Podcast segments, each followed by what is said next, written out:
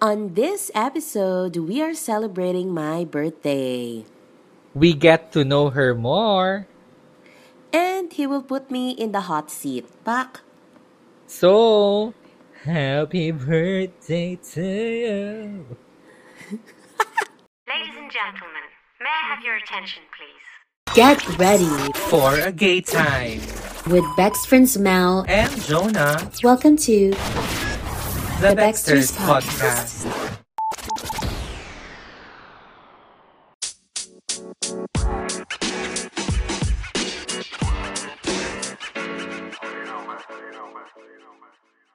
Ano na, Bex? Ano na? Catch up sesh na. Samahan nyo kaming magchikahan.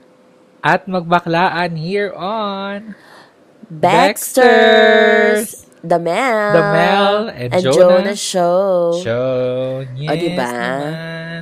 For the episode 19. Yes, I feel 19. Chareng! Wow! Happy New Year to you and to everyone. Yes, Happy New Year to me talaga kasi pumuputok yung sipon ko sa ilong. Chareng! Correct! Kaya pa ba? Kaya pa, Zes. So, ayun, guys, sorry kung medyo nasally yung ah, register ko ngayon sa ating episode na ito kasi nga si Akla, nagkakasakit na. Lavarn! Ayun. Lavarn lang. Kaya natin to. True. Kamusta ka, And- Bex? Okay naman, ito, nasa harap ko na naman po yung pusa from the episode 19 at willing na naman siyang umatak sa akin, shoota. Yung yaye, hindi ko alam kung asaan na naman at ba't nakawala ite.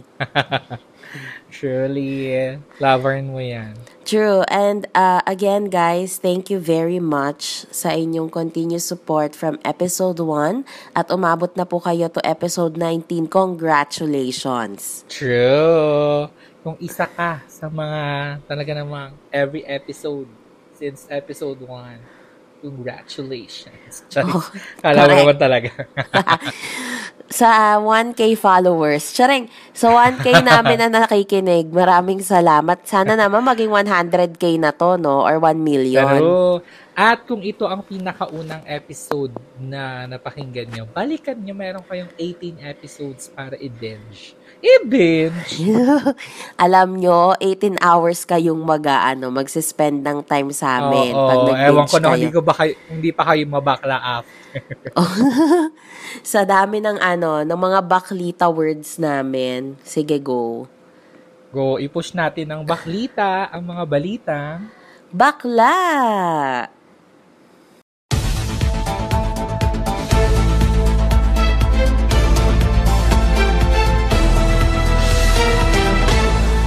Okay, umpisahan na natin, mainit pa, no? Taray. Isa sa mga, ano, isa sa mga nagturo sa atin para lumaban. ang issue ni Sex Bomb Izzy at Correct. ng kanyang anak na si Andre. Alam niyo True. ba ang chika na ites, mga Bex? so, ayun na nga. Um, itong si Andre, I first got to know Andre sa TikTok. Doon ko siya una nakita. And then, eventually, um, yon Ano na siya ngayon? Uh, he's a drag queen now under Sofia. Yun ang drag name niya, Sofia. And ang issue is, parang kasi may interview si Andre na sinabi niya na sinusuportahan siya ng kanyang mom na si Sex Bomb IZ. Kung natatandaan Mm. niyo ang very iconic girl group nung 90s at early 2000s sa Sex Bomb. Member siya dito sa Sex Bomb IZ. Na parang sinabi ni Andre na um, supportado siya ng parents niya. Pero um, naglabas ng statement, ah, nag-post sa Facebook si Mm-mm. Sex, si Sex Bomb Bomb. IZ. Ang open letter. Na, yeah. Na parang yun nga, pray the gay away ang eksena. Ganyan. Kaya nga, kasi, nga Kasi nga. Christianity si mama. Truly. So, yun ang issue. So, parang sinabi ni Andre na nag-lie siya dun sa interview na hindi talaga siya supported na, na parang sinabi niya lang na sinusuportahan siya kasi ayaw niya din magka-backlash yung mom niya. Pero yun na nga, bilang si IZ na nga ang nagbulgar nung totoo niyang saloobin about Correct. Andre and him being a drag queen, So, yun. Kaya sinabi na din ni Andre na that's the reality. Correct. So, Nabasa yun. mo ba yung open letter ng Junakis? Basta yung content is parang um, itutuloy lang niya kung ano yung gusto niya. Mhm. Parang eh, ah, hindi naman niya ibig sabihin na hindi niya mahal yung parents niya, pero mahirap din kasi for him para hindi i-pursue kung ano yung nasa puso niya. 'Di ba? And and ah nagiget ko naman yung point ni Icy, pero sana hindi mo na lang siya pinpublic. Yeah, sana same. sana yung mga ganyan na issue within the family should be internal and hindi Yeah, dapat correct. pinapublicize kasi personal siya eh. So para mong pinahiya True. yung anak mo na as a mom, you have to be supportive and yet parang nag ewan ko, parang ewan ko kung gusto mo ba sumikat ulit sis, pero hindi effective kasi Mhm. sa panahon ngayon ah hindi na dapat natin, paano ba, hindi na tayo dapat nagkakaroon ng boundary to everything. Ah, meron lang siyang mga specific na boundary, pero when it comes to your identity, we should be more open. Mhm. 'Di ba nga, Yeah. sila na nagsasabi, eto hindi ako against sa Christianity or whatever. Kayo na nagsasabi kahit ano ka pa tatanggapin ka ni Lord. O Mhm. So dapat Yeah. 'di ba dapat kung ganun yung ah, outlook ni Lord or ni Jesus, dapat ganun din tayo as a person. Huwag na nating Mhm. i-judge yung tao kung ano sila. Parang let's just True. respect who they are and support them for as long as wala namang nasasaktan yung tao, hindi siya issue. Mhm. 'Di ba? Yeah. Ako yun din yung pinaka ano ko, pinaka takeaway ko dito na parang um ano ba? Hindi ko ma-explain yung um y- yun yung pinaka takeaway ko na parang if you believe in a loving God, dapat loving ka din, di ba? Parang accepting ka, ganun. Ewan ko. And also, parang it takes me back lang na sa, di ba, pag tinatanong pagbuntis yung parents or pag Correct. bagong buntis Correct. na, ano gusto mo, anak, babae o lalaki? Naku, kahit ano, basta healthy, carry. Tapos pag naging bakla, ayaw na agad. Biglang ayaw na. Correct. Di ba? Correct. Huwag naging luluay yung ano, biglang, ay, hindi pala bet. Uh, maybe Oo. because ano nasa culture na din kasi natin na we only have two gender. Parang yun na yung nakasanayan. So parang lately lang naman na, hindi naman lately, pero it's been a while na nandiyan na yung other um, identity. Pero hindi lang siya well accepted kasi nga hindi ganun ka-educated ang ating mga kababayan, not just here, but anywhere in the world, hindi sila ganun ka-educated sa mga nangyayari. And they always think that there's no happiness when you're part of the LGBTQ. Kasi in the future, you won't have a family.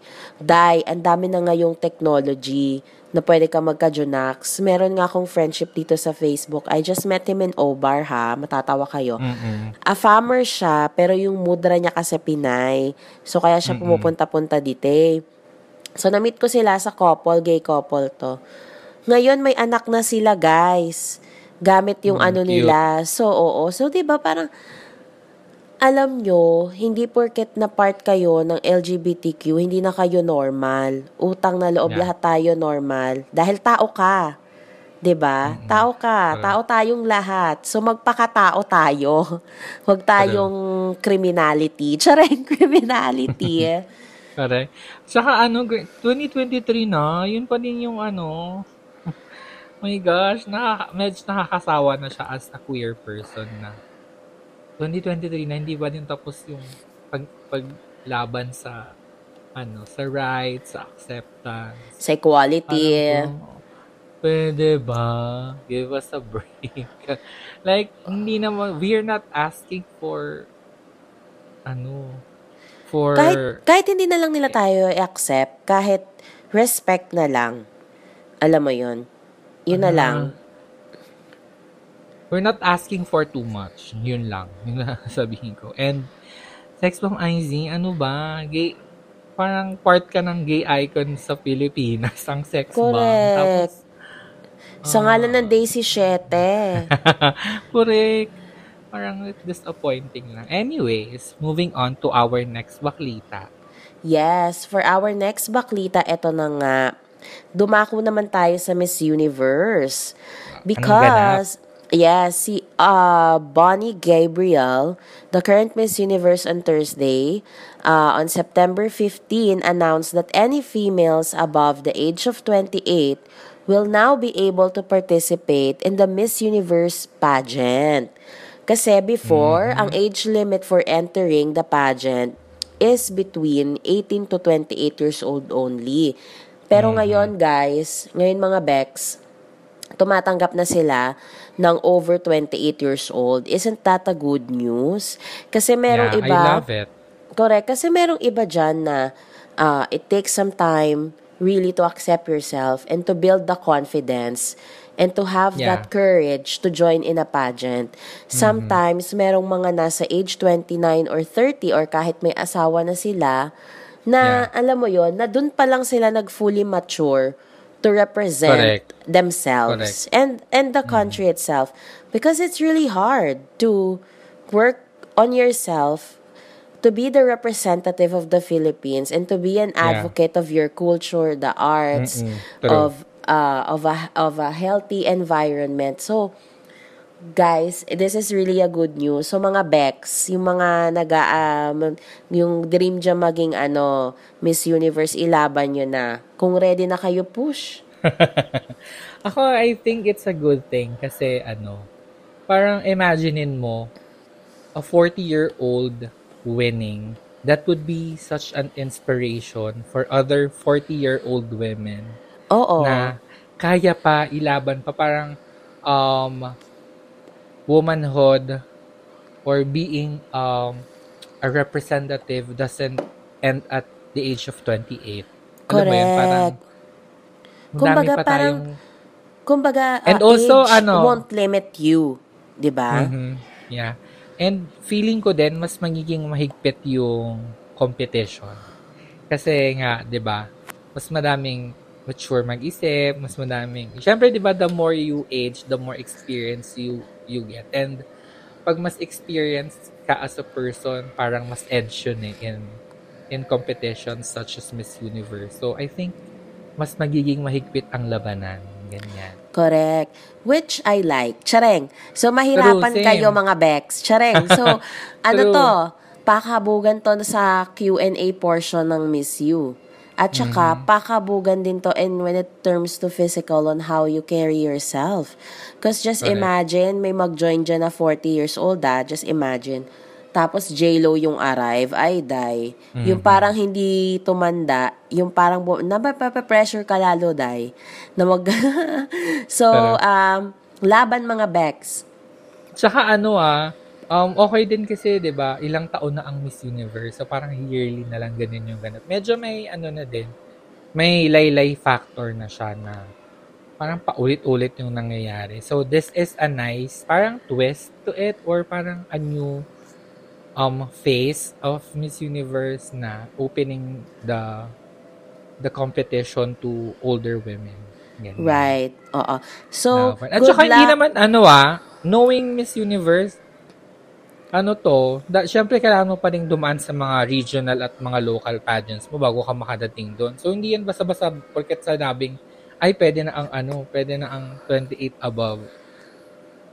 Basta bet mo, makakapasok ka. Syempre, kailangan, kailangan pa din mag-work hard for it to Correct. get the number one spot. Gani. Correct. So, good luck sa mga aspiring natin na ano, Miss Universe. At ayan, Surely. more chances of winning na. At paghandaan nyo dahil magiging tough ang competition, especially sa Q&A. So, more more training na tayo from now on. Pak! Correct. So, ayan, moving on. Hindi pa din tapos ang eksena ni Meme Vice at ni Ayon at ng mga icing. OMG! Dahil nung nakaraang linggo lamang ay um, kinasuhan sila ng kapisanan ng mga social media broadcasters ng Pilipinas Incorporated. Si Vice at si Ayon, um, uh, it's a legal action sabi na na-violate nila ang Republic Act 1175 or the Cy- Cybercrime Prevention Act of 2012 both in online and offline platforms. Ganyan. So, yun yung kaso. Um, ako, Ah, Ako, Bexa, Sabi nila, wait, ah, sa, ang sabi dito kasi, ano, sabi ng lawyer is, um, obscene act yung ginawa ni Vice and Ayon dun sa icing na eksena. So, yun yung kaso. So, tingnan natin saan ito mapupunta. So, what's your take on this, Bex? Bex, ito masasabi ko, di, ba't di nyo rin kasuhan si ano, si Tony Fowler? Charing. Oh, yung mga nilalabas niya, sorry ah, yung mga nilalabas niya na content, mas ano yun, mas wild yun. Mhm. Lalo na yung mga Pero- music video niya, tas uploaded pa sa Mhm. YouTube. Ano, Yeah. ano mga, ano mga straight people, kasi nag enjoy kayo, kaya di nyo makasuhan. Gusto nyo Correct. ng on live, ano, pornography, live show. Samantalang itong dalawang ito, si Vice, Mag-asawa. mag-asa- mag-asawa, legally married sila, simple lang yung ginawa nila. Naghubad ba sila? Nag-sex ba sila No. on, ng, ng live? No. 'Di ba? Hindi nga sila nag wala ngang ano, wala ngang least- physical were- touch Yeah, in yeah. eso. They were at least 5 feet, 3 feet apart from each other nung nangyaring eksena. Or maybe, basta hindi sila magkadikit at all. So, I don't get it. Oo. I Parang, mean, ano, nasa dumi ng utak na lang talaga nung mga nanonood na kung iisipin mong bastos nangyari. correct. At saka I don't get why it becomes a cybercrime. Hindi talaga eh. Kasi, I'm, I'm not against with Tony Fowler. I admire her courage to do that. Pero yan ang ano Mhm. niya eh. Yan ang trademark niya. Go for it. Mm-mm. Pero Correct. maging fair tayo sa LGBTQ. Bakit bakit natin Correct. masyadong pinapoint out yung mga ganitong issue na hindi naman nakaapekto sa hindi naman nakaapekto sa mga tao, sa mga bata. Mhm. Ang mga bata po True. ngayon, naka, ang dami ko na nakikita ha, ng mga Bex na bagets. Wala naman, Diyos ko, hindi naman sila nagturo na, oh, gawin nyo to, gawin nyo yan. Wala namang ganon. And that's normal because they're a couple. What what we have to do? At saka ano, unang-una, sino itong kapisanan ng mga social media broadcasters ng Pilipinas? Sino ang mga miyembro nito? Parang first time ko narinig na merong ganitong kapisanan ha. Oo. Mga pauso kayo. Charis. O, pauso kayo. As if namang malaki yung naging influence ng ginawa ni Vice at saka nung asawa niya. Um, I think um, they are trying to silence Vice kasi medyo nagiging sobrang big influence talaga ni Meme recently online and offline. So feeling ko natatakot yung mga tao sa kanya. Ay, yung mga people in power sa kanya. Kasi, yeah, madaming, there are um, a big portion of people who's rallying behind Meme kasi. Oo. Parang ganun. But um, I do believe, I do believe, very Miss Universe. uh, I, I believe naman with uh, Mame Vice na she will get over this, she will get through it, Mhm. she will surpass this because she's a very strong person and marami naman siyang Mhm. supporter dyan. So sana um, lakasan niya pa yung loob niya sa laban na to. Alam kong nakaka-drain at nakakapagod mentally pero sana mala- malampasan niya. Mm-mm. Pero, kaya yan. Charis. Kala mo naman talaga, ako ang abogado ni Meme. Charis. Correct. Kaya ni Moms. Pero, at sa pagbabalik ng Baxter, simulan na ang party dahil isa-celebrate natin ang kaarawan ng nag-iisang multimedia, charis, Taray. may artista. Kinabugsian. Oo. Chareng. correct, correct. So, dyan lang kayo, magbabalik kami.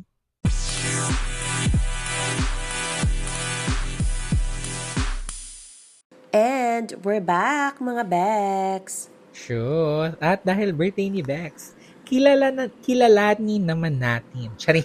Serious na ano. Serious na talk show. So, katulad nung nangyari nung birthday ko na nag-share ako ng mga kung anik-anik na info about myself. It's Jonah's turn to share her deepest, darkest secrets. Chareng. So, let's let's begin with interesting tidbits about me. Ang Wow! taray ng title agad. Gusto Pinya yarn. Oo, Bill. Del Monte Tidbits. tidbits. oh. Gusto mo ba yarn? Siyempre, naghanda lang ako ng lima kasi gusto ko pa rin maging mysterious at the end of the day. Tsare! Wow! Love So, love it. Number one on my list na hindi nyo alam. Tsareng. Ano, number one is I don't eat okra. Hmm. Hindi ako, ah, basta yung mga slimy things.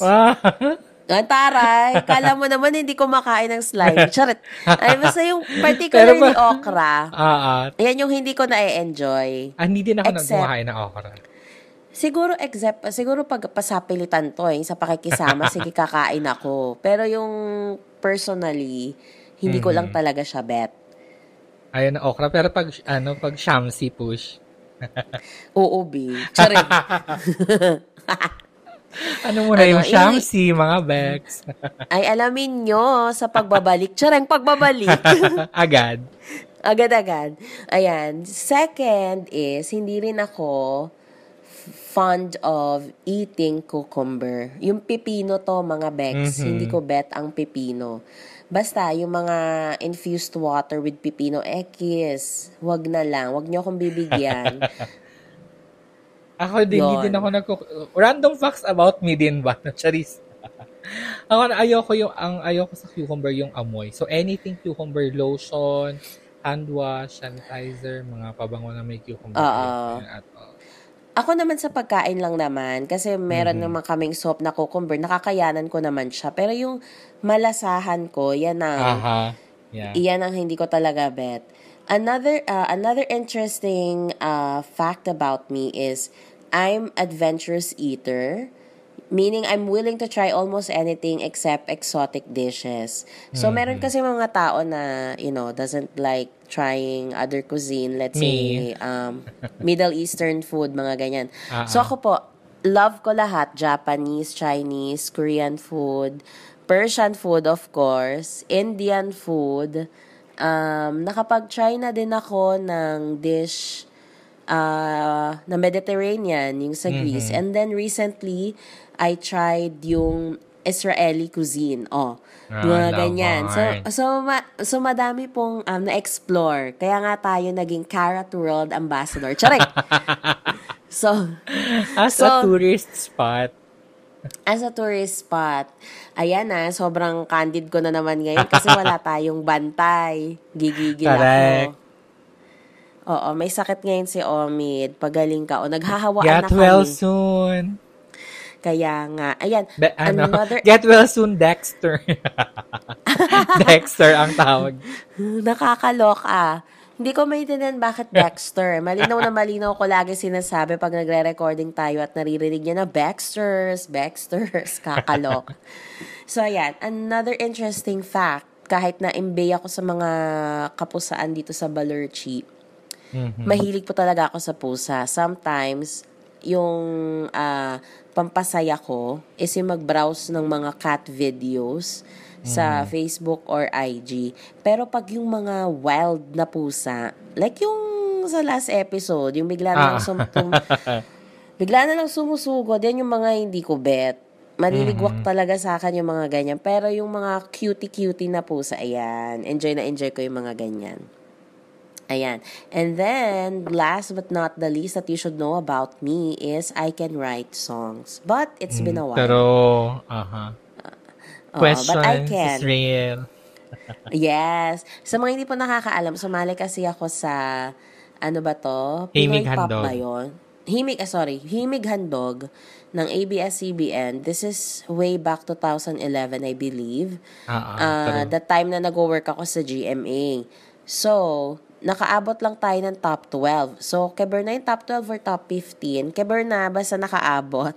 Correct. hindi nga lang tayo, hindi nga lang, na- hindi nga lang siya ah, fully na, tawag nito, fully na exposed or na showcase kasi nga, hindi tayo umabot doon sa certain na top Mhm. level na kailangan nila. But Correct. I, I'm very grateful for that experience. And my partner for music was Kokoy.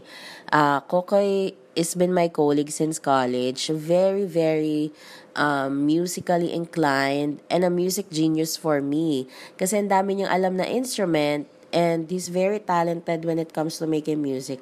So baka may mga nagtatanong dyan if I can play instrument. Hindi po. paano, so paano ako nagko-compose ng song in the next question nyo?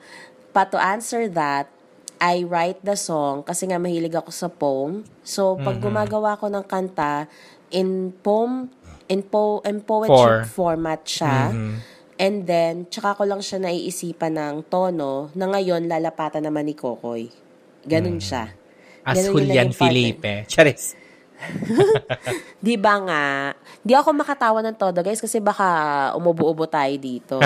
so, so, ayun. Pero happy ako. So, ayan ang ano, ayan ang interesting tidbits about me. So, move naman tayo sa life lessons that I've picked up. Ay. Wow! May, may title basura. na naman. Kanina O, diba? pinya, ngayon basura, pinick up. Charis. Oo, B. Nag-pick up every morning. Charing. 4 a.m. Chas. So, as a 34 years old, oh, gulat kayo. 34 years old na to, pero wala pa rin Junakis. Charing! Okay lang So, yan. Lalaban pa ng Miss You. Charis! Ay! So, ayan. Number one is, sometimes speaking your mind can have it can have its downsides. Mm. So, meaning, uh, this is in relation to what I shared from our previous episode, which is yung episode 18. Um, kasi nga, masyado akong honest. I, I care too much about people na in return, they really don't care.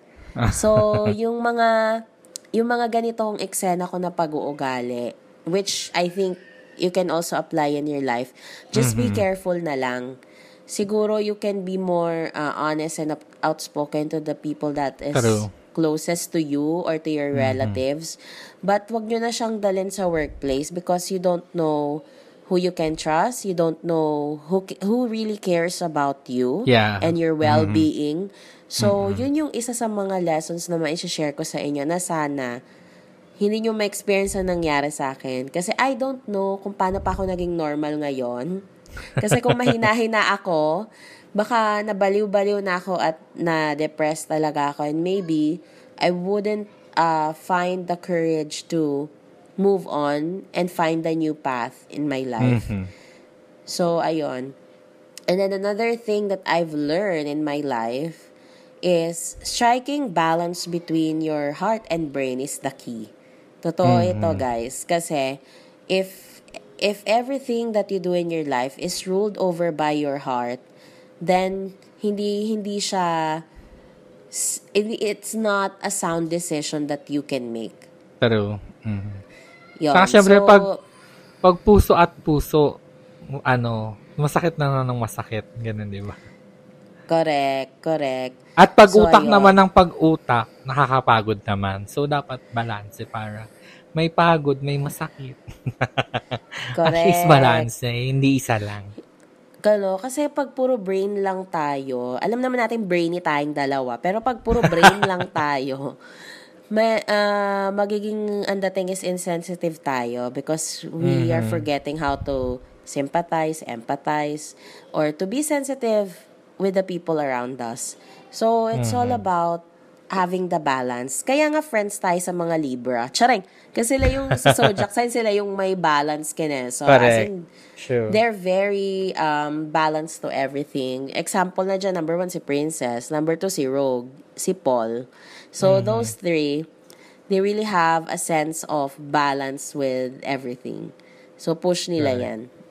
So, Sana number all. three left. Sana all talaga. So, number three is, saving for rainy days is a valuable lesson. Pero, So, So mga Bex, huwag tayo masyadong happy. Pag may, pag may, I mean, okay lang maging happy, no? Pag you have a lot in your pocket. But Aha. make sure na it's deep enough to be ready for the rainy season. correct. Kasi, um, re- baka naguguluhan kayo sa rainy season, ako na rainy season shoota. Basta pag yung meron kayong challenge sa buhay na dumating, let's say Aha. emergency, um, nagkasakit ka, tapos wala ka ng enough budget pambili ng gamot mo. So, yung mga ganong eksena, or halimbawa, emergency aksidente ka, oo, correct, you really need to secure your funds uh, for emergency purposes naman. Ayun. Mm-hmm. Nauuso So, recently yung, an- nauuso recently yung ano, yung healing your inner child. So, yung mga bagay na hindi mo ma-achieve ng bagets ka, bili ka ng bili, gani. Yun yung uso recently na trend eh, yung healing my Oo. inner child. Kakahil mo ng kakahil ng inner child mo. Wala ka ng budget. Correct. Um, it's really, I know it's really hard because even myself, lalo may, may pagka, ano ako, impulsive when it comes to Mhm. things. Lalo na, Yeah. pag meron ako. And then, sobrang generous ko din kasi. So, pag Mm. meron ako talagang buhos ako, talagang manlilibre ako, I will give you everything. Ah, so, ako, at the end, ako yung mawawalan. Tapos at the Mhm. end, pag ikaw na yung nangailangan dun sa taong mga na-help mo, hindi ka na nila mahe-help. Nga nga. So, at the end of the day, you can always, when it comes to money, it's only you who can Mm. rely on. Just yourself, nobody else. So, guys, let's save. And for sure, some um, we can we can never tell. Maybe in the coming episode of Baxters, we can have someone who can help us navigate our way on how we can save more money. So yeah, Correct. there's a lot of ways, and I think this should be part of the curriculum in school in academics. Pero, yung financial literacy, taxes, mga ganun, bakit hindi yung tinuturo masyado? Bakit hanap tayo ng Yes. hanap sa mga X at sa mga Y? Right, 'di ba? It doesn't make sense with a variable. Charot, ano daw? ano sinasabi? Di ba? Paharap na paharap sa X at paharap na paharap ng Y. Bakit ninyo kami Di turuan paano magbayad ng buwis? Charis. Correct. Actually, Omid told me that the speaking of X and Y, no, when it comes to math, kasi I'm really I'm I'm I'm a struggle with math. Oh, another interesting tidbits about me. Nag-aatrabaho sa bangko pero tsaka mag-math. So anyway, uh, na-share sa akin ni Omid na kasi uh, there's a problem with the math education here. Meron daw kasi talagang format and formula on how you can teach math better. And I think uh, this should be an opportunity, especially sa ating DepEd or CHED. Hello! Na- Fishing! Shing! So- Charis. so, I think there's need more of training sa ating mga math teachers to make it easier and more un- comprehensive para sa mga estudyante. Ano ba yung tamang way on how you can resolve it? Yung mga ganong Oo, eksena. true. Paano mag-compute Oo. ng confidential funds? Kimi! Jimmy! Charan. Okay, next. Oo, paano manghingi? Chareng, Kimi. Ayan. So, another thing that I've learned in my life uh, is love unconditionally. Aw. So, oo, kasi meaning, uh, paano ba? You will just have to, um, paano ba? Accept Flaws and all. Sabi nga ni Ate B. flaws and all Eh. kasi wala talagang perfect which I think uh, hindi lahat kaya to.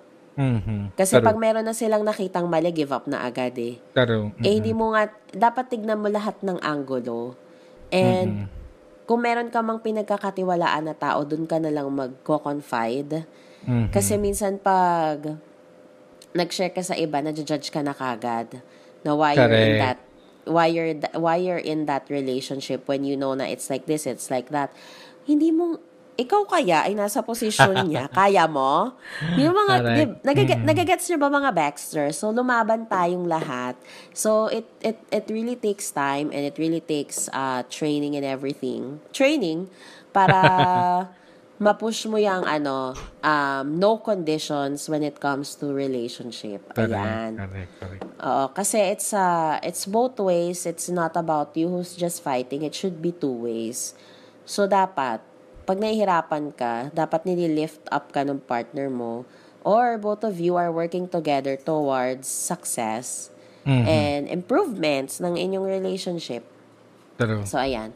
So, number five na Lesson. last ko on my list na lesson is pursuing your passion is timeless. So, hindi mo kailangan, ah, parang it takes time eh. Like me, eh, mag-announce na ako later, but just to give you, ano, the tip of the iceberg, no?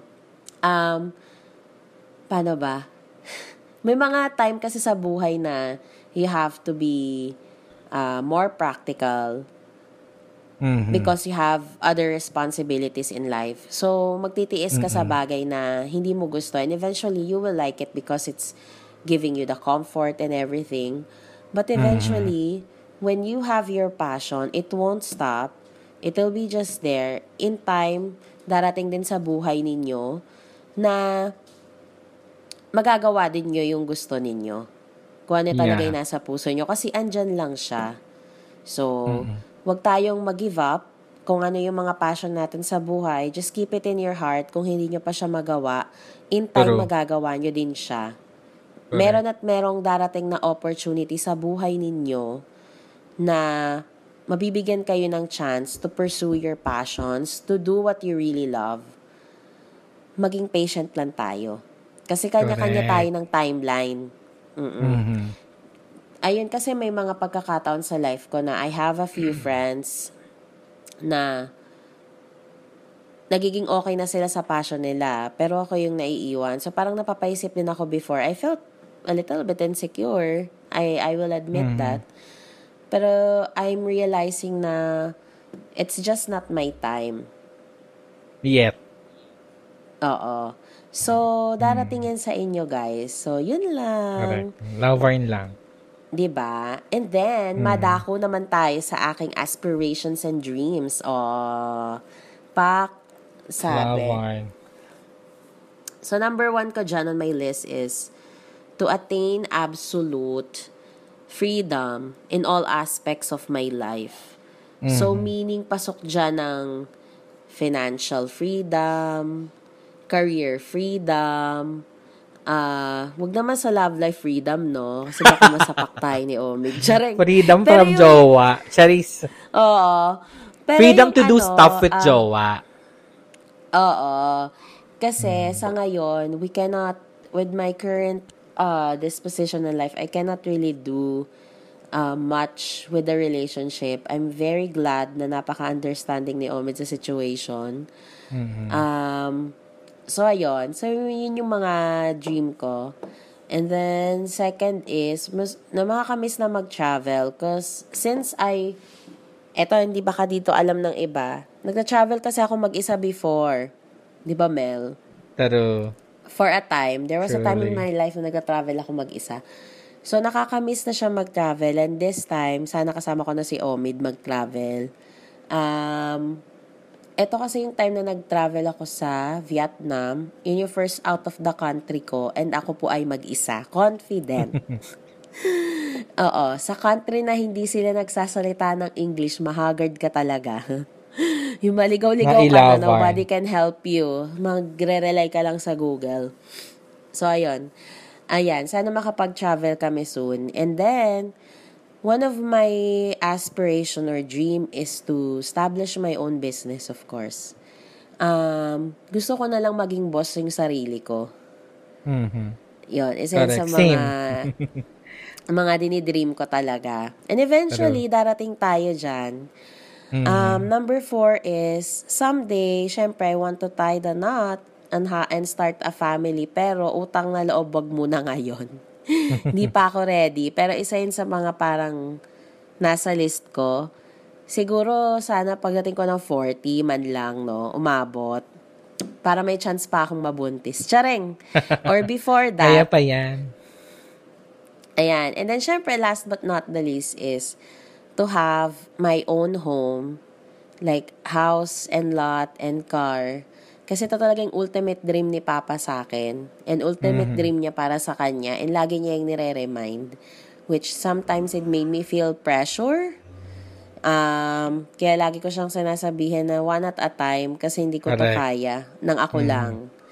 Yon. So yun, because in in having this, um, ultimately, that's gonna be sense of stability and comfort that I really want to achieve. So, True. so sana lahat ito mangyari, manifest, manifest, ganon. Correct. I-manifest natin yung mga ano. And sh- thank you for sharing your ano the lessons in life and the tidbits. Pineapple tidbits. Chareng. ah.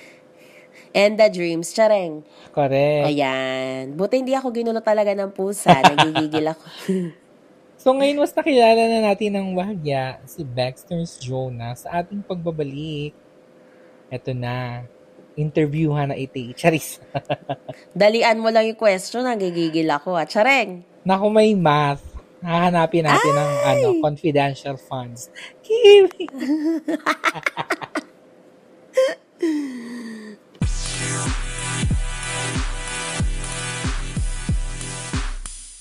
And we're back. Ayan. So, sa part na ito, ito ang eksena ng pa-interview na ganap. Kasi di ba nung birthday ko, for the Q&A si Beck sa akin. So, ako naman ang magtatanong sa kanya this time. Correct. Are you ready?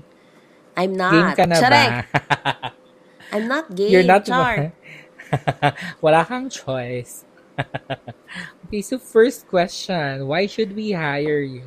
Charing. Ay! Chareng. Interview pala sa work. Chareng. Correct. Hindi.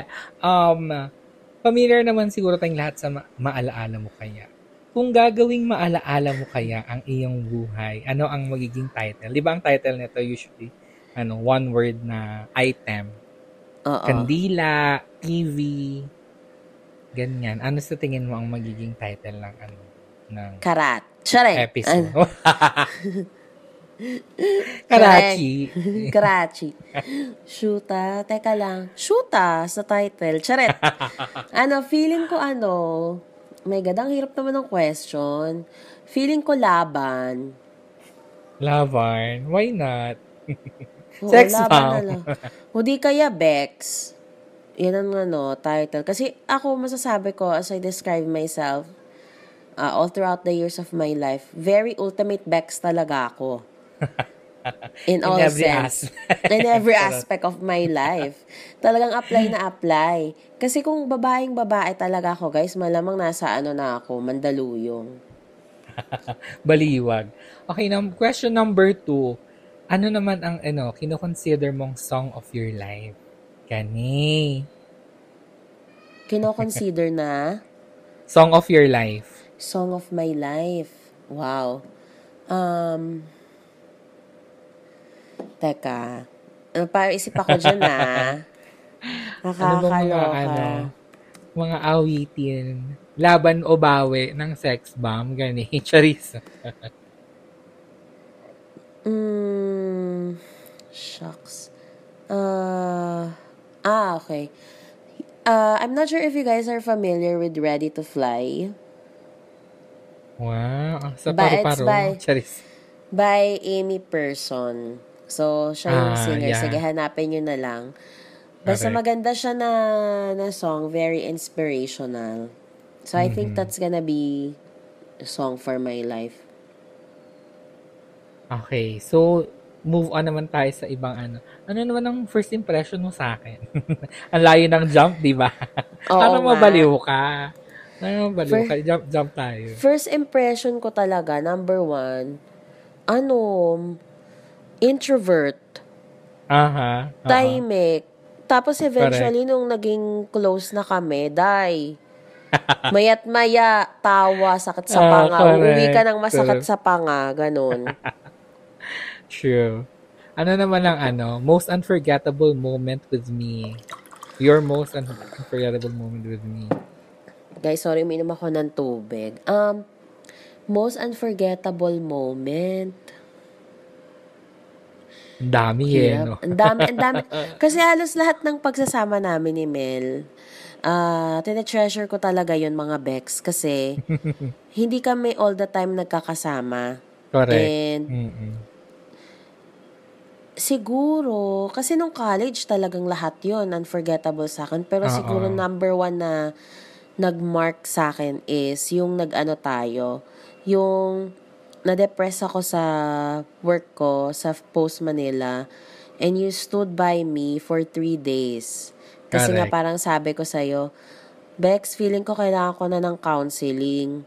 Kailangan ko na ata makipagkita sa psychiatrist or whatnot. Kasi minsan naiisip ko na magpakamatay. Yung mga ganong eksena. Ah, Tapos ah, ang yeah. reply, ang reply mo sa akin nun is, bakit ka pa mag-aano ng counseling? Ako na lang pupunta dyan. Magkita na lang tayo nung na, yung mga araw na nakalive ako. So, yung pagdamay niya na yon kahit in minsan hindi kami nag-uusap kasi may mga silent moments eh.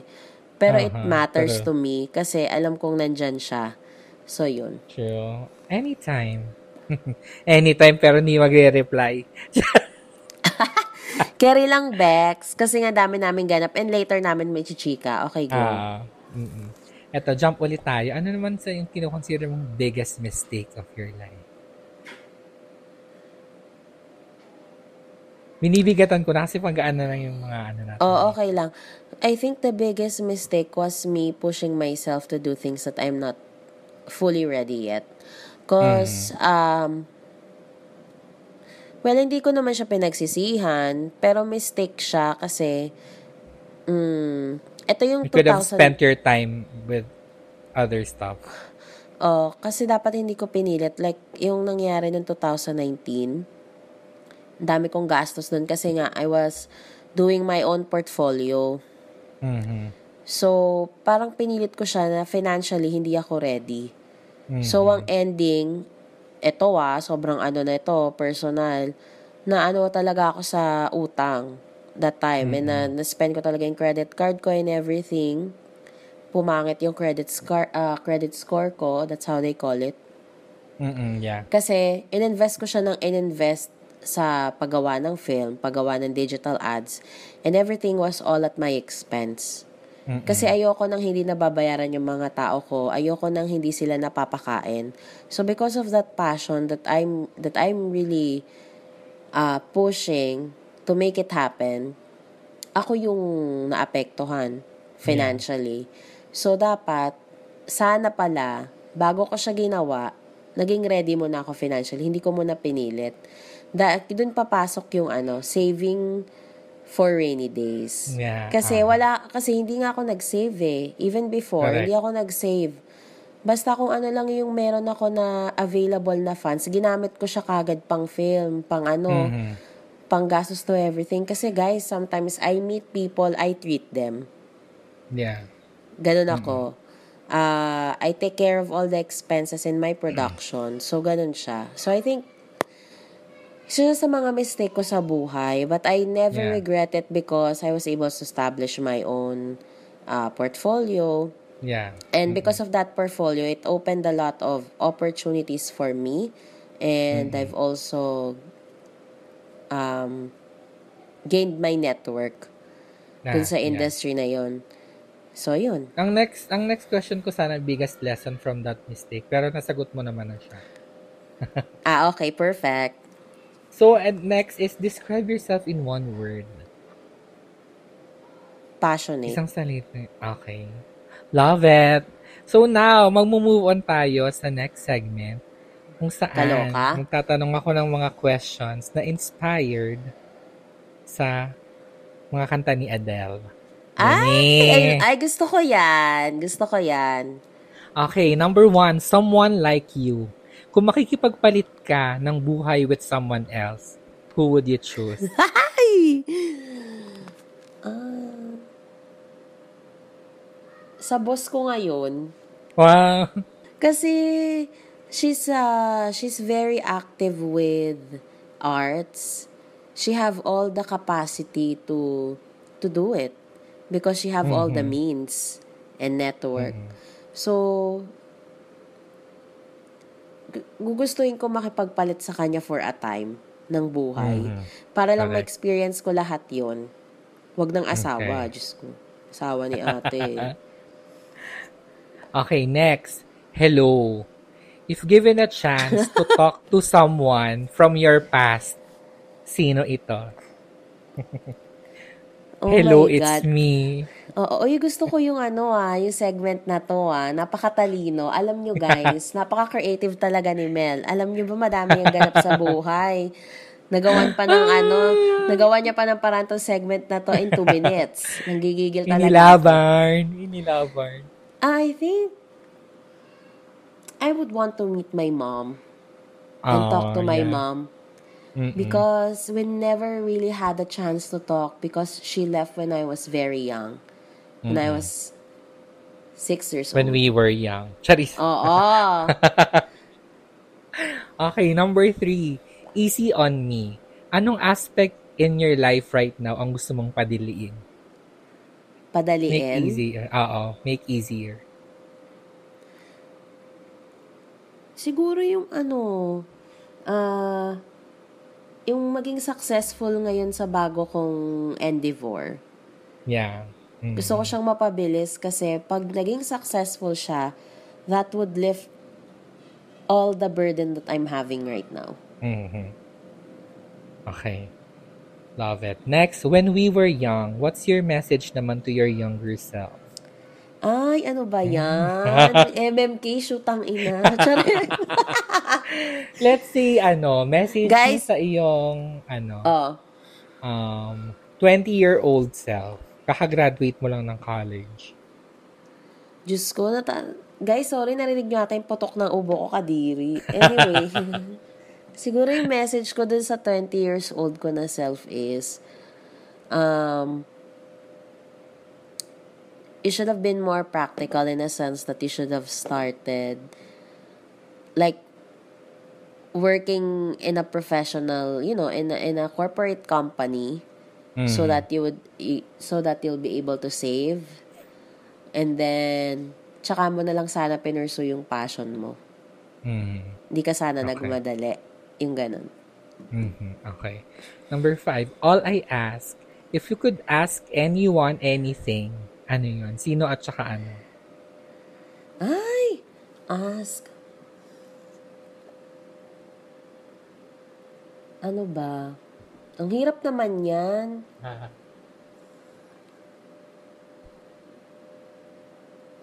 ang hirap guys ah O, so ibalik sa- natin dun sa ano, ibalik natin dun sa hello. Ang sagot mo dun sa iyong ano, mom. So, anong one question mo for your mom? MMK box. siguro ang siguro ang question ko kay Mudra ah siguro sabihin ko So sis, paano mo ako na ating naiwanan? Ganun na lang. Gusto ko yung, yung pa-MMK na pero in-action movie mo. Diba? Love You it. know, ano ko sa kanya, Bex, ano, ano na, paano mo Kaya nakayanan? today.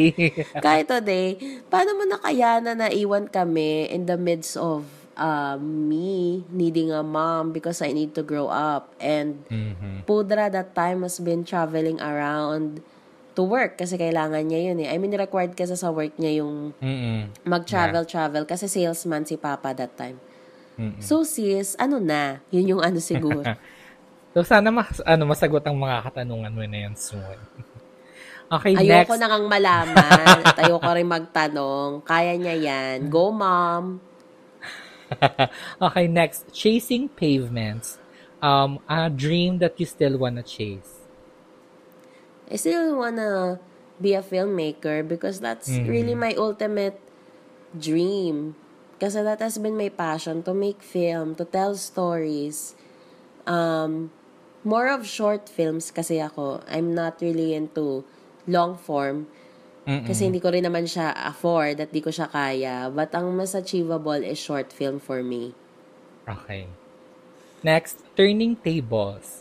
So, kung magbo-birthday dinner ka at ano, um, eight seats on the table. So, kasama ka, sino yung seven people na i-invite mo? Ay taray, may elimination na magaganap. Shota. Ah, correct. Number one, syempre, sige, seven, no? Number one, si Ah. Pudra. Aha. Number two, si Omid. Number Mhm. three, ikaw. Aha. Ah, number four, si Rogue. Mhm. Shit, so tatlo na lang ang natitira.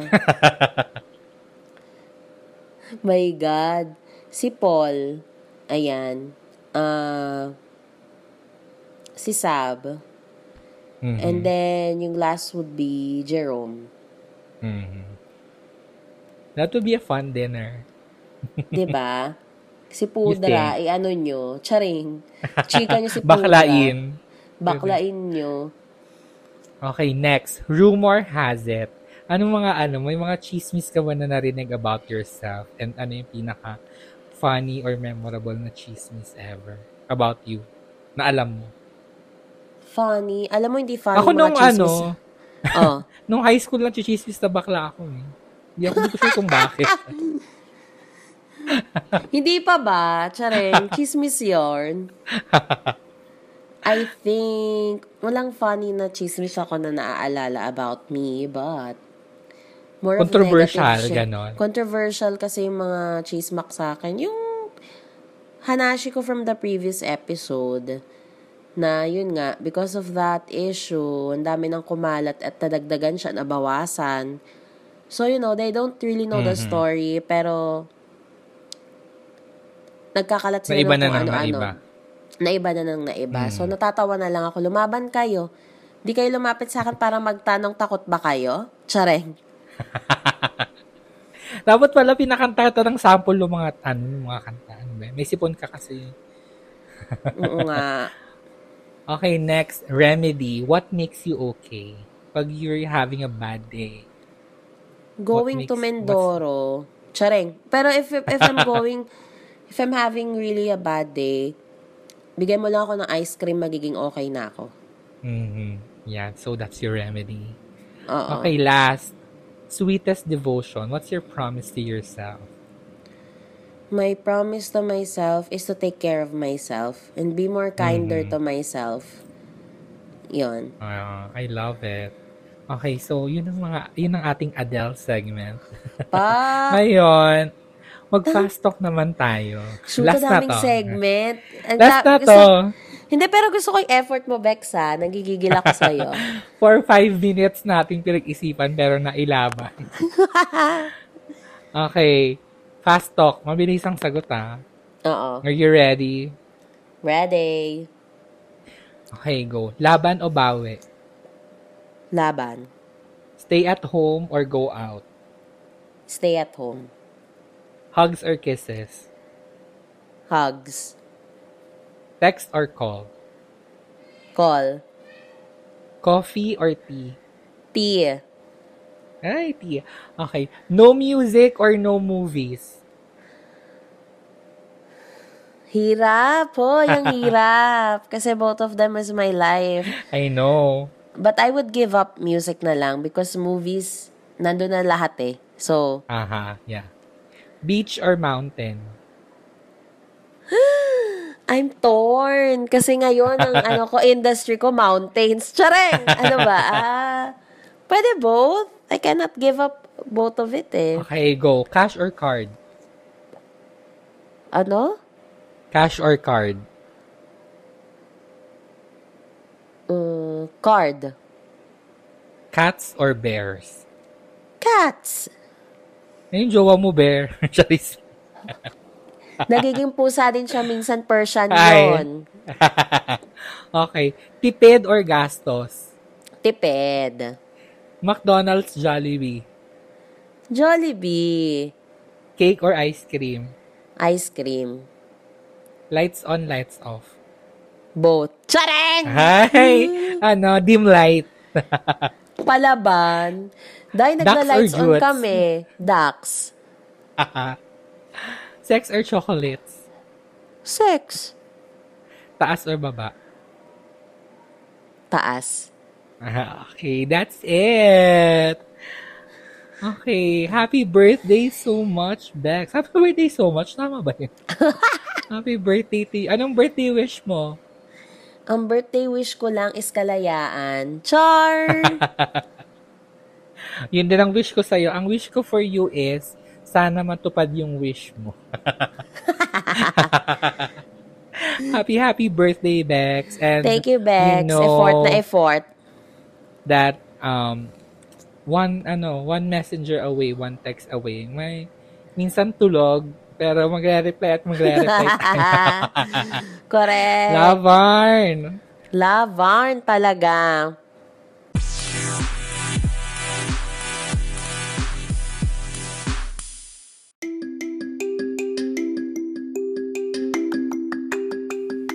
Hello Jonah, si Coco ito and gusto ko lang batiin ka ng isang maligayang kaarawan. No? And um, maraming salamat sa lahat ng pinagsamahan natin. And kahit hindi, hindi kahit hindi tayo nakakapag-usap um, madalas, no? Um, lagi kang um, lagi kang mananatiling kaibigan sa akin, no? Isang matalik na kaibigan at walang mababawas doon. And um, yeah, patuloy ka lang na maging uh, masayahin, mabait, maintindihin, no? At um, sigurado ako na kung nasan ka man ngayon ay sobrang proud sa'yo si Sir D.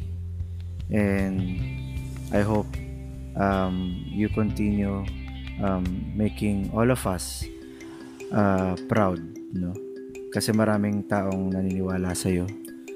Kaya ayun, sa mga panahon ng pagsubok, lagi mong tandaan na nandito lang ako, nandito lang kami para uh, umalalay at tumulong gumabay sa iyo. Yun lang.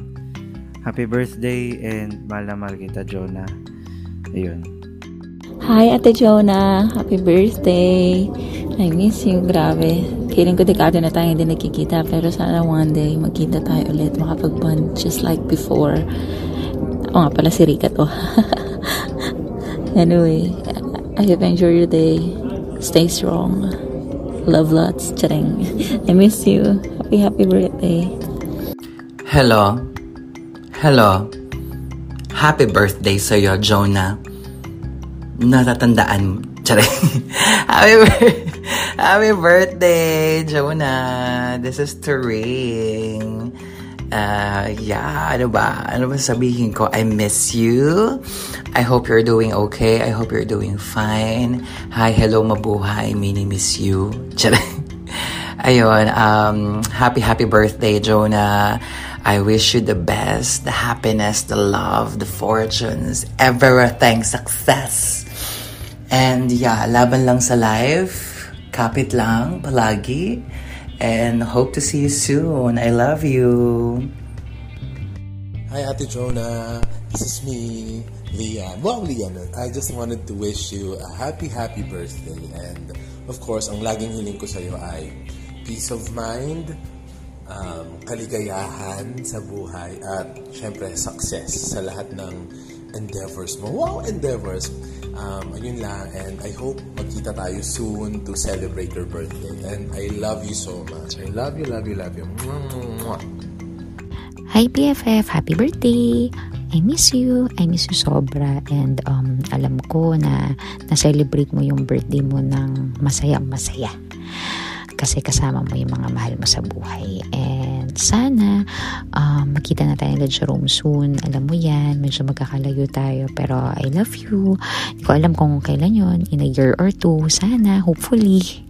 I miss you. Ingat ka palagi. God bless. Hi, Ate Jonah. I just wanted to wish you a happy, happy birthday. So, alam ko magkasama lang tayo last time, but I just wanted to say that I appreciate you as a friend, and I'm always here if you need someone. Um, I miss our talks, our coffee sessions, and I know that you have been through a lot. Um, di naman mawawala mga problema and mga struggles natin, but the thing is, we need to be resilient and we need to be tough, which I know you are. So, my only wish for you is to be successful in whatever path you choose. And um, I love you. And again, happy birthday and have a blast. Mwah. Happy birthday, Jonah. I'm so much thankful and grateful for your life and for the friendship that uh, we've had since college days. I pray nothing but the best for you because you deserve it. You're you're very hardworking. You're very inspirational, and you've got so much drive in you. And I know and believe that nothing's gonna stop you from achieving your dreams. Gusto mo yun? anyway, I miss those nights na may mga production tayo and all those sleepovers and yung mga pineapple juice ni mother. So, I really hope that we get to experience that again, although in another capacity. And yeah, um, I wish you all the best and enjoy the rest of your birth month. I love you. Puts! Picture! Happy, happy birthday and God bless. And masaya ako na laging nanginginig yung petchay mo. At saka, ingay ko, ang bastos ko shit. At saka, masaya ako na laging namamasa yung mani mo ngayon. God bless and I love you. Hi, Joe. Happy birthday! You are one of the most strongest women I know, and I am so proud of everything you've accomplished. I'll see you soon. Bye.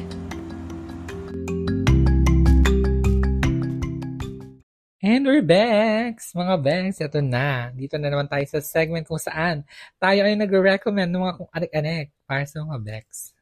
Yes. so for this episode, tayo ay watch mo taze. Mga palabas. Ano ang watch mo taze mo, Bex? Number one ko on my list right now is Killers of the Flower Moon, which uh, Mhm. Leonardo DiCaprio is leading it, and Robert De Niro is also starring in this movie. And then, alam ko excited na kayo because it has been first screened in the Cannes Festival recently, but Mm-mm. the global theatrical release will be on the 20th of October. So I'm very looking forward to this because it's a Martin Scorsese film. Of course, Yeah. mahaba na naman siya, just like the last movie that he made, The Irishman, which starred Yeah. by uh, which starred rather with Robert De Niro, Al Pacino, and Joe Pesci. So itong mga batikan na actors na to na he's been working, um, lagi niya to nakakatrabaho sa mga films niya. And I think, uh, what I think about Martin Scorsese is that he likes working with the people that he loves. So, kaya paulit-ulit Mhm. lang din yung mga actors na kinukuha niya, which is great because masterpiece lagi yung film niya and wala talagang tapon. That's why he's one of the filmmakers that I really admire um, other than Alejandro Inarritu, which is number one Mm. filmmaker on my list. So, ayun guys, um, sabay-sabay nating abangan ito sa October 20 at sana walang makatulog sa sinihan. Chareng! Bilang 3 hours at 30, 30 minutes yung pelikula. Correct. Ikaw, Bex. Okay, so ako naman, it's um, K-drama. Hindi ako masyado nagki-K-drama, pero pag mapili kasi ako, hindi ako masyado mahilig sa mga romance na K-drama. Mm-mm. So, pero this one, uh, it's, ang title niya is Celebrity. It's on Netflix. Ano siya? Um, it's about social media influencers. Ganyan. So, medyo soapy a bit, pero maganda yung lesson niya. It's about, ano, paano, paano mag-create ng clout and then also paano mag-deal with bashers, sino yung mga nami-meet mo online, sino yung mga funny na ano bang motive nila talaga, mga ganong kineme. Basta maganda siya.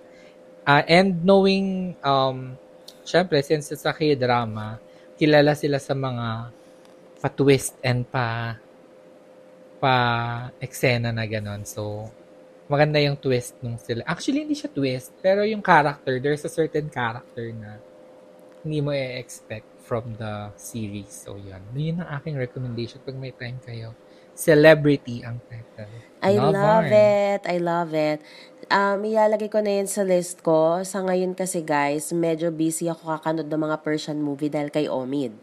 Kasi nga, puro Persian movie kami, puro Persian series. Pero na-enjoy ko naman siya guys. Um, one of our episode, I will share you the title of the series and maybe you'll be interested. Or maybe sa Facebook page namin I can share yung trailer. Baka ma-enjoy nyo din tulad ko. Kasi medyo um, booming ngayon ng mga Turkish series. Alam na alam ko yan. So, Mhm.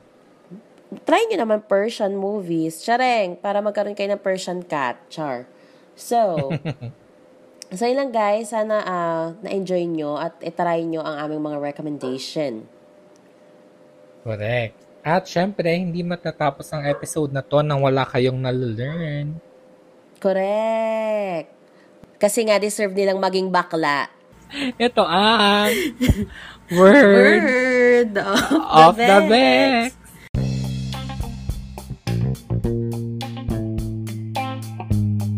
So, ang ating word of the Bex this episode ay actually iba dapat to. Pinalitan ko kasi binabanggit akong word kanina. And parang naihabol. okay. Oo, correct. Ah, so yon, may nasa may sabi akong word kanina. So pinalitan ko yung word of the Bex na Shamsi. Ano nga ba ang Shamsi? Soup soup. Crazy! Yung lumalabas after ng ano, sup-sup, shamsi mo. Oh my God. From the word na Hada. ano, wheezy. After ng hada, shoota. From the from the word ano, shumod. Doon po nang galing ang shamsi. Shumodity. OMG. Correct. So, pabastos na ng pabastos yung podcast. Kasi nga, bastos yung episode na to dahil nga birthday ko. Charing. As a Karat World Ambassador, dapat alam Oo. nyo yan. Pero at Para- saka ano, nag, slowly we're transitioning para mapag-usapan natin ng ano, sex ed. Gani. Not, not, not that bastos ang sex ed, pero mo na, transition to more mature topics. Sabi! And ano pa, Correct. rated PG pala tayo before. Parang di rin naman. Mm, as if naman may MTRCB para i-block tayo. Char. Baka makasuhan tayo ano ng kami? criminal case. Charis! Correct. Cybercrime. Char.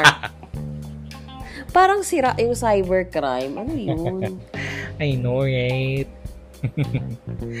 Ayun. So, isang episode na naman ang nairaos, literal, na iniraos namin ni Bex dahil parehas kaming wearing a rug in life recently talaga. Um, As in. yeah.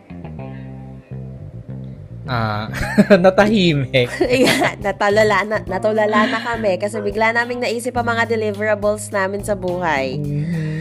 Yeah. ayun. So, ayun guys, um, thank you again uh, for, thank you again for your continued support and for tuning Mhm, uh, for our episode. And sana mas makilala nyo ko and si Mel in our friendship, our Mhm. journey, and the topics that we like to discuss. And of course, we would like to know what you want to discuss. Hopefully, we have a time to invite guests kasi Correct. as of now, our schedule is really hectic and we don't have the luxury to make invitation in advance and secure a schedule to work on our logistics and everything kasi nga haggard kami parehas. Mhm. So but but hopefully we can make time on that and we can make better episodes for you. Um, do not forget to follow our social media platform at Baxter's Podcast. And of course, please follow Mel on his social media platform as well if you want if you want correct. to get to know more him. Uh Romel Paul 620 and between that job. So again, if may mga kailangan kayo na fashion illustration or anything for graphic design, Mhm. copywriting, anything creative, Mel can do it. To be honest. And um May build up. and uh oo be and uh, and Bex uh I'm really happy for you that you're getting a lot of attention right now to TikTok. That's why you've been getting um, products from other makeup lines. True. Para Sana- yung magawa ng review. Sana magtuloy-tuloy. Correct. Please follow him on TikTok. Mhm. Watch it mga 30 times a day, charing, para umabot tayo ng 1 million views. Thank you so Um, much. Yes, I'm very proud of you. Just keep doing what you do. And, uh, yun, yun lang for me. Um, ako naman, ano, uh, I would like to take this um, time to um, makingi ng konting prayers because right now, um, my, my brother is um, in the hospital and medyo um, sensitive yung condition. So, prayer sana um, pray for him. Yun lang. Thank you so yes. much. Take time to pray for the brother of Mel. That's why we have a lot of things going on. We Mm. work and we have personal issues. So, push lang yan. And yun, guys, I have two... Dito ko na i-announce, no? Nakakaloka. Oo, go. So, meron... so, guys, I want you to follow Isla de Oro Hotel on Facebook and as well on Instagram. I'm managing it and it seems like I'm becoming a business partner for this endeavor. So, Love please i-push on. natin to. With the SMDC thing, kalimutan nyo na. because I wanna... I wanna be honest with you all. With the SMDC, um, I don't wanna make I don't wanna badmouth anybody, but I don't want to work with someone who's not cooperative when I wanted to when I'm being in when I have a lot of initiatives, you know, because ha, uh, working with someone has to be a partnership. It shouldn't be like ikaw lang ng ikaw Mhm. tapos hindi ka sinasagot. So, hindi po ako makakapag-provide sa inyo ng magandang uh, quality ng property if hindi ko alam yung property. That's why I'm, I, I, you know, that's why I'm asking and keep on asking my partner to SMDC to, you know, provide me all the details so I can sell it better. But I'm not getting it. So, hindi ko na napopromote yung page ko na yon So, please kalimutan nyo na yung condo. Uh, mag-focus kayo ngayon sa hotel, Isla de Oro Hotel. This is situated in Occidental Mindoro, Mamburao. Um, follow nyo yung page na yon I'm I'm updating it time to time. Mm-hmm. So, and, and more to come about this. And uh, I'm really building some events, upcoming events. So, I may need people. So, if you want, you can follow me. Because artists will have an opportunity to um, to shine and to Mm-hmm. showcase your talent. And at the same time, you will earn. So, I won't let you down of not getting a TF. True. So, iba na ang gagawan ko ng mga ano, ng mga gawa-gawang steel. Hindi na ano, hindi na condo, hotel na. Okay, Lavar noted. Thank you so much. And you can follow me at Jonah, which is E J-O-E-N-A-A-A-A. And of Mhm. course, sa Baxters, magpo-post din ako dyan ng mga kailangan ko na tao to build the event, to build seminars, workshops. So there's a lot of plans and upcoming things happening to the hotel. Correct. Mhm. Um, so I'm very, very much excited because this is really my passion to create something. Popost din namin, post din namin sa Baxters yung link nung socials nung hotel para hindi kayo mahirapan maghanap. Correct. Thank you so much, Bex. Again, guys, thank you. Konting push pa, magwi-weekend na. Correct, And laban thank- lang. Correct. And thank you so much for all the warm greetings. Um, dahil nag-disconnect ako, nalaman ko kung sino talaga yung nagkikare sa akin. Chareng. so, ayun. Thank you very much. We love you all. Thank you. Bye. Always be kind. Bye. Bye. You've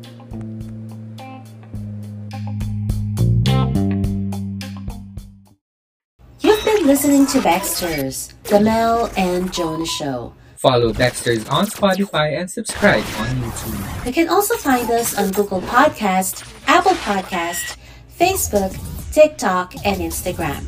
At Dexter's Podcast.